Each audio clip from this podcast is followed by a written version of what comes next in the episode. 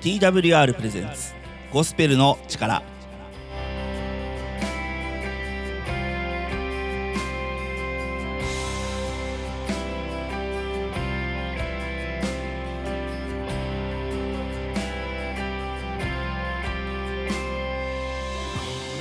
皆さんいかがお過ごしでしょうか？TWR がお送りするゴスペルの力のお時間です。本日のパーソナリティは TWR の中村海です。どうぞ最後までお付き合いをよろしくお願いします。この番組では皆さんから Twitter でのつぶやきを募集しています。この番組を聞いて感じたこと思ったこと考えたこと何でも結構です。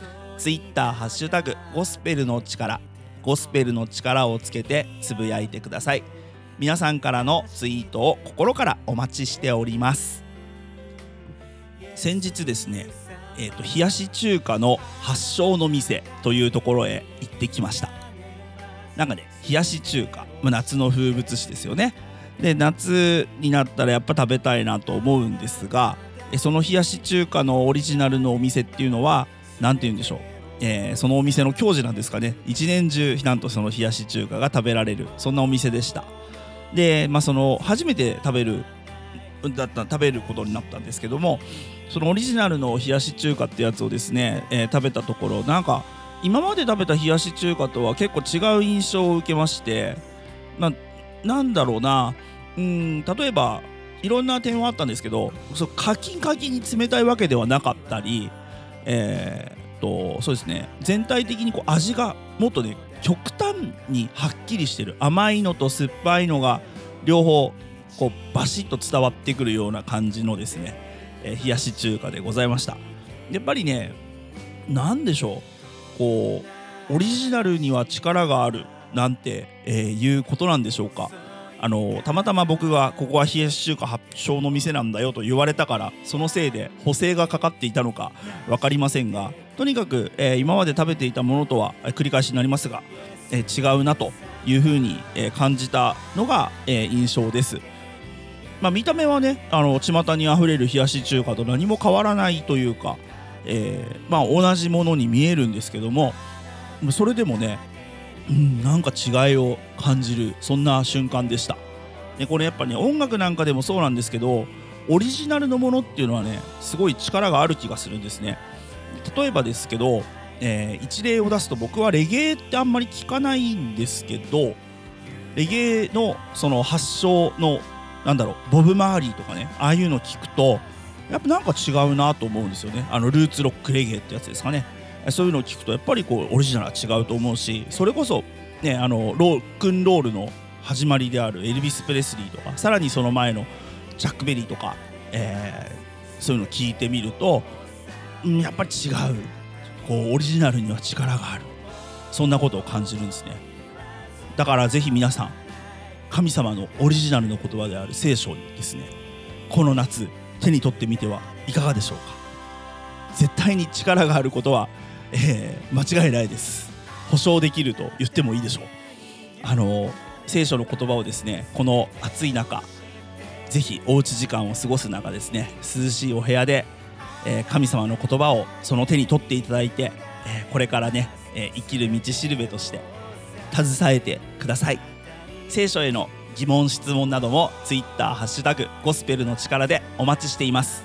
って勝手に言っちゃった。本日のオープニングナンバーです。矢崎風花で鏡のように。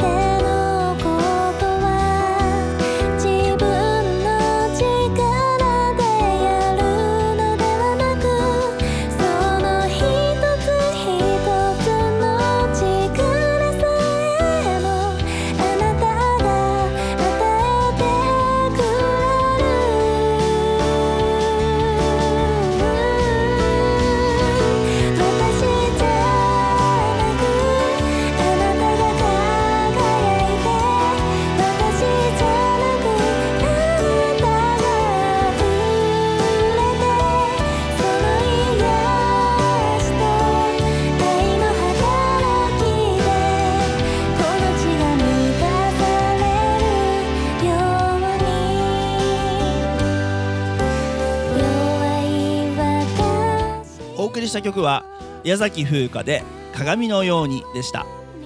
この曲をいい曲だと思ったら Twitter ハッシュタグゴスペルの力ゴスペルの力でつぶやいてください。また曲のリクエストも Twitter ハッシュタグゴスペルの力でお待ちしています。ここからは聖書からのメッセージをお届けします。本日のメッセンジャーは東京都鹿浜キリスト教会の神田敦牧師で不安を消し去る秘訣というタイトルでメッセージをいただきます。どんな秘訣が隠されているんでしょうか？ぜひお聞きください。リスナーの皆さんお元気でいらっしゃいますか？東京都足立区の鹿浜キリスト教会の牧師神田敦です。皆さん皆さんは世界でたった一つのかけがえのない宝物です。そのことを決して忘れないでください。今日もゴスペルの力へようこそいらっしゃいました。心から歓迎いたします。今日は不安を消し去るというテーマで話をしたいと思います。皆さんは今どんな人生を過ごしていらっしゃいますか？このメッセージをお聞きくださっている方は学生の方仕事をなさっている方主婦の方まあ様々でいらっしゃると思います。どうでしょうか？皆さんいつも平安と喜びの中で暮らしていらっしゃいますか？まあそんなことをお聞きしたらですねそんないつもいつも平安と喜びの中で暮らすなんてできるわけないじゃないか。喜びも不安もあるのが人生でしょ？きっとそうおっしゃる方がほとんどですよね。まあそうですね。おっしゃる通りだと思います。でも不安のある人生と不安のない人生とどっちの人生がいいか。まあ、そのように聞かれたら不安のない人生を歩みたい。おそらくほとんどの人がそう願うのではないでしょうか。じゃあ皆さん不安を感じる時ってどんな時でしょうか？うん。おそらくそれは今の自分に疑問を持ってしまった時ではないでしょうか？今の勉強のやり方のままでいいんだろうか？今の仕事のままでいいんだろうか？今の考え方のままでいいんだろうか？今の生活のままでいいんだろうか？今の生き方のままでいいんだろうか？そんな疑問を持った時に不安を感じるのではないでしょうか、まあ、それでもですね例えばテストでいい点を取る。仕事をうまくいかせる。ラッキーなことがある。趣味で楽しい時間を過ごす。そのようなことでその不安を消しているんではないでしょうか。でも一度消えても少し時間が経つとまた同じ不安が湧き上がってくる。まあそんなことを繰り返していないでしょうか。今から2000年ほど前のイスラエルにニコデモという人がいました。この人はユダヤ教の信徒でその中でもパリサイ派という一派の一員でした。このパリサイ派っていうのは労働者層の中で立法の研究者たちを中心として作られた一派でしたね。立法っていうのは今からおよそ3500年くらい前にイスラエルに神様から与えられたと言われている掟のことです。そのパリサイ派の中でこのニコデモという人はいわゆる教師の立場にいました。まあ、そのニコデモがある時不安を抱いたんですね。どうして不安を抱いたのかっていうとエルサレムにやってきたイエスという人を知ったからです。このイエスという人は30歳くらいでとても不思議な人でした。水をブドウ酒に変えたり病気の人を癒したりまるで神様から超能力を授けられたとしか思えないような人でした。またまるで教師のように人々に立法のことを語ったり神様のことを教えたり天国のことを教えたりしていてまあまるで神様から使わされた人のようでした。そして噂では聖書に予言されている救世主キリストだ。神の子だ、まあ、そのように言われてました。ニコデモはそのイエス様の特に天国に関する教えを聞いて自分たちが人々に教えていることと違うことを言っていたのでしかもまるで神様のような威厳を持って語っているのを聞いて自分の信じてきたことは正しいのか？人々に教えてきたことは真理なのか？このイエスという人が教えていることは一体何なんだ？そんな不安を抱いてしまったんです。もちろん今の私たちクリスチャンはイエス様が人でありながら神の御子キリストである。神である、まあ、そのように信じてます。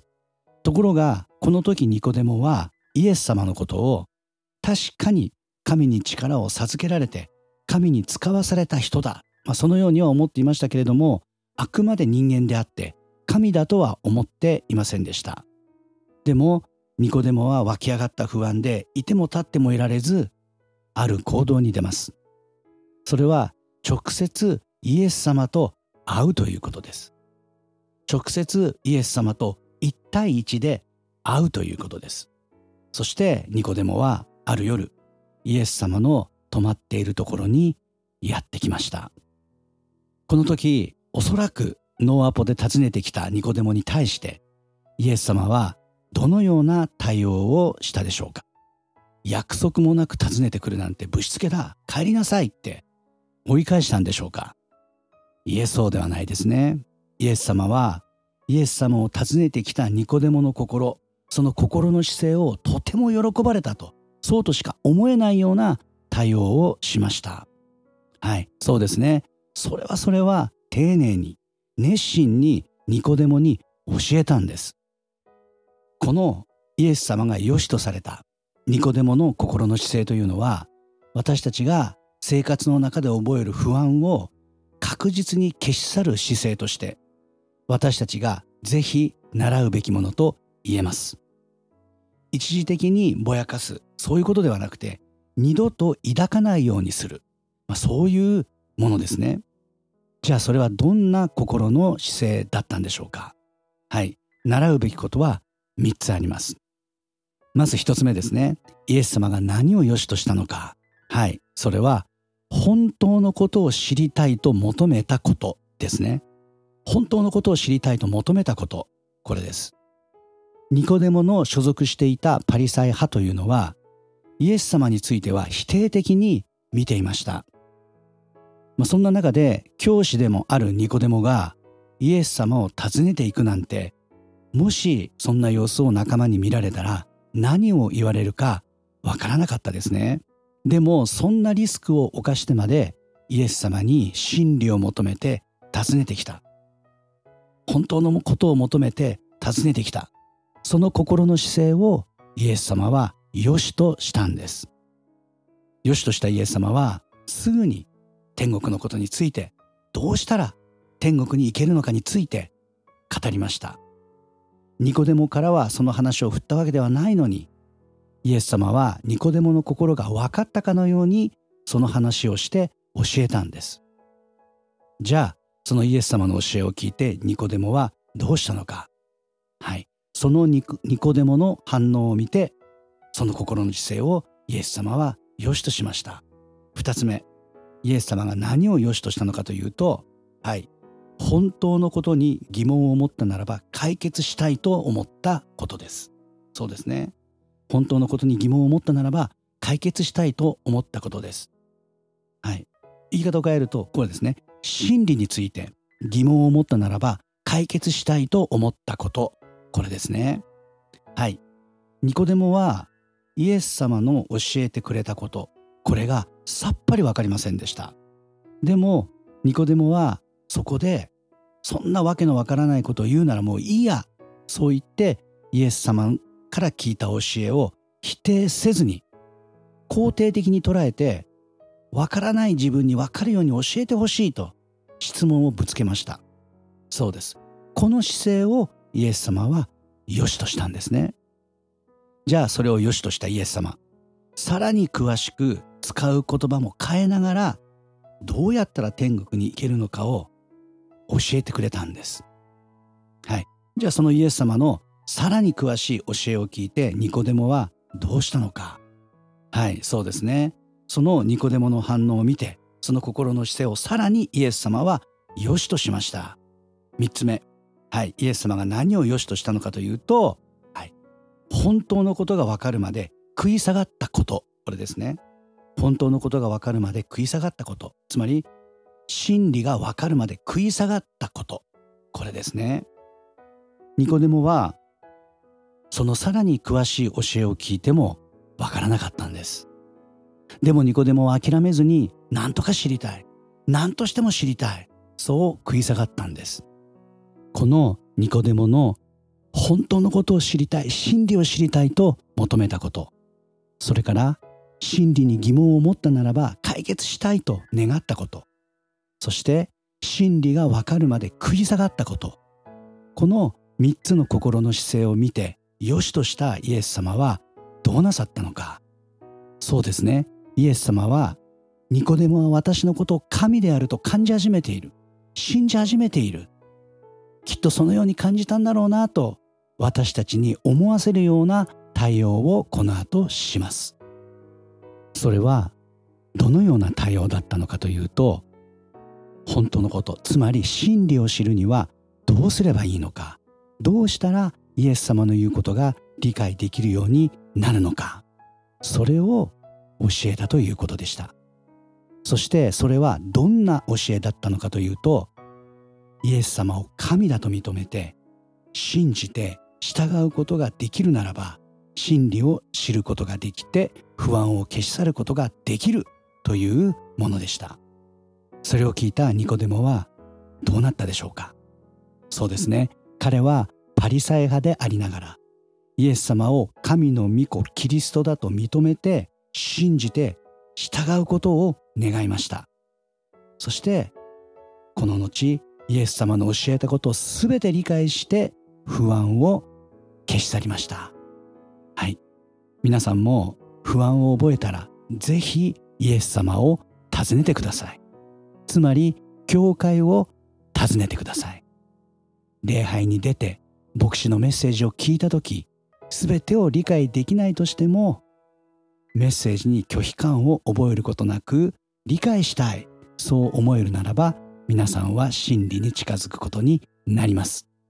そして2回3回と聞いていくうちにわからないことが増えたとしてもでも何とか知りたい理解したいと食い下がったならば皆さんはさらに真理に近づきます。そしてイエス様を神の御子であってご自分の救世主だと認めて信じて従おうと思えた時に真理にたどり着きます。皆さん私たちの抱く不安というのは真理を知っていくごとに消えていきます。それはイエス様を信じて真理を一つ知って不安を一つ消す。真理をまた一つ知って不安をまた一つ消す。そうやって不安を消していって今は将来に対する不安がほとんどなくなった私が保証しますよ。はい。聖書の御言葉を読みましょう。テモテへの手紙第12章4節です。テモテへの手紙第12章4節です。神はすべての人が救われて真理を知るようになることを望んでおられます。神であるイエス様は皆さんお一人お一人を愛していらっしゃいます。そして不安を抱えずいつも平安と喜びの中で生きていてほしい。そして天国に入ってほしい。そのように願ってます。お祈りいたします。愛する天の父なる神様素晴らしい皆を賛美いたします。今日もこの番組のリスナーの方々とイエス様と聖書の御言葉について分かち合うことができましたことを心から感謝いたします。どうかこの分かち合いを通してイエス様を信じる信仰を求める魂が起こされますように。教会に導かれる魂が起こされますように。素晴らしい主の御業を大いに期待します。心から感謝して愛するイエス様の皆によって祝福してお祈りいたします。アメン。知りたいこと疑問に思ったことがあればぜひお近くのキリスト教会にお出かけください。もちろん私が仕えております鹿浜キリスト教会も歓迎いたします。また鹿浜キリスト教会の YouTube チャンネルに礼拝のメッセージの動画もアップしておりますのでよろしければご覧ください。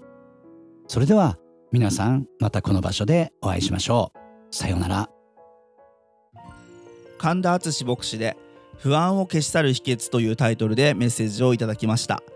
皆さんこのメッセージどのように響いたでしょうか？不安がね、えー、どうしてもつきものです。生きていくにはつきものだと思います。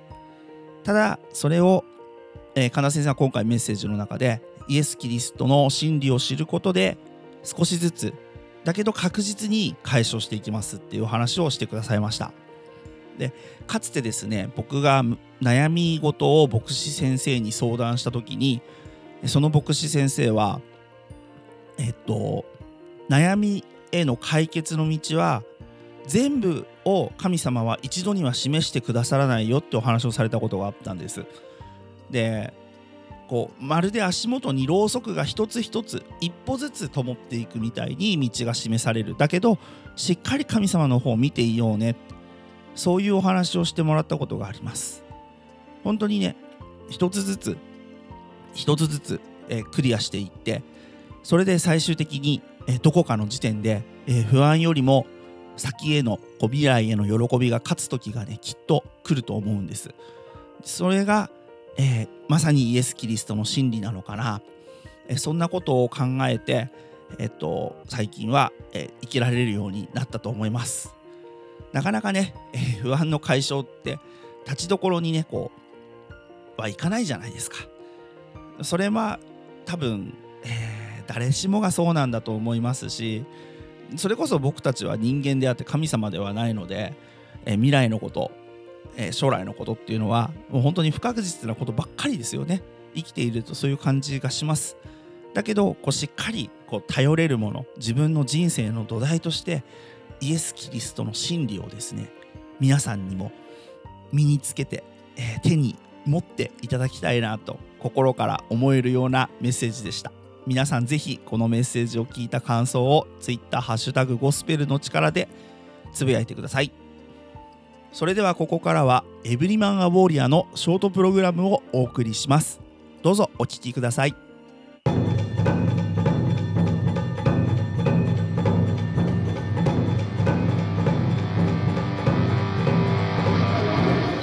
ニー・バーガーがお送りする Every Man a Warrior テッドが妻の愚痴を言っていたので私は彼に一つ質問をしました。テッドは妻のシンディが自分に要求してきて自分が何をしても満足してくれないと文句を言っていました。私は言いました。テッド悪いけど一つ質問をさせてくれ。結婚生活において神様から与えられた責任をどのように果たしている？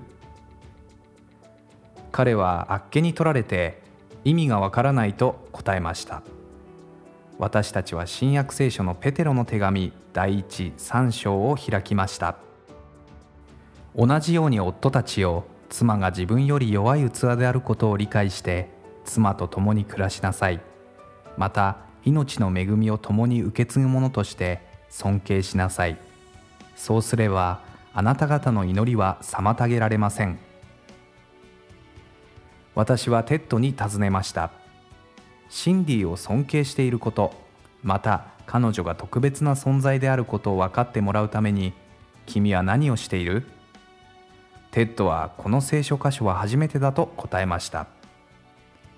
これを機にテッドは変わり始めこの聖書の原則に従い始めた時彼とシンディの結婚生活に新鮮な風が吹き始めました。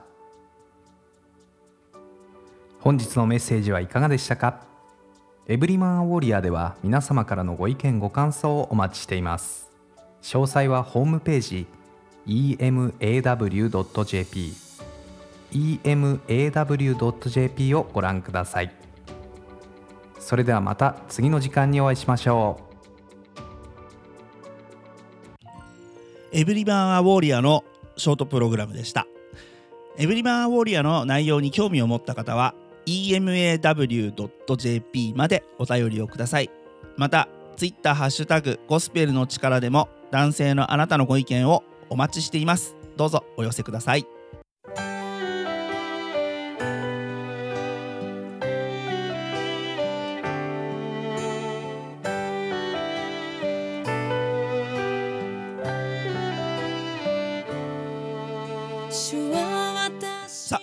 のお時間となりました。皆さん本日も最後までお付き合いいただいてありがとうございました。本日のゴスペルの力いかがでしたでしょうか？皆さんのご意見ご感想などなどぜひぜひツイッターハッシュタグゴスペルの力をつけてつぶやいてください。ご意見ご感想はお聞きの放送局でも受け付けております。皆さんどしどしお送りください。TWR の最新情報はホームページ twrjp.org twrjp.org こちらをご覧ください。各種 SNS インスタグラム Facebook、Twitter でもハッシュタグ TWRJAPAN TWRJAPAN で最新の情報を公開しています。ぜひフォローをお願いします。番組をもう一度聞きたい方や聞き逃した方のために Apple や Spotify のポッドキャストでも配信しています。TWR Japan ゴスペルの力で検索しお聞きください。ぜひポッドキャストでもゴスペルの力をお楽しみください。それでは時間となりました。また次回お会いする日を楽しみにしています。パーソナリティは中村海でした。どうかお聞きの皆様の上に神様の豊かな豊かな祝福がありますように。恐れよ tomo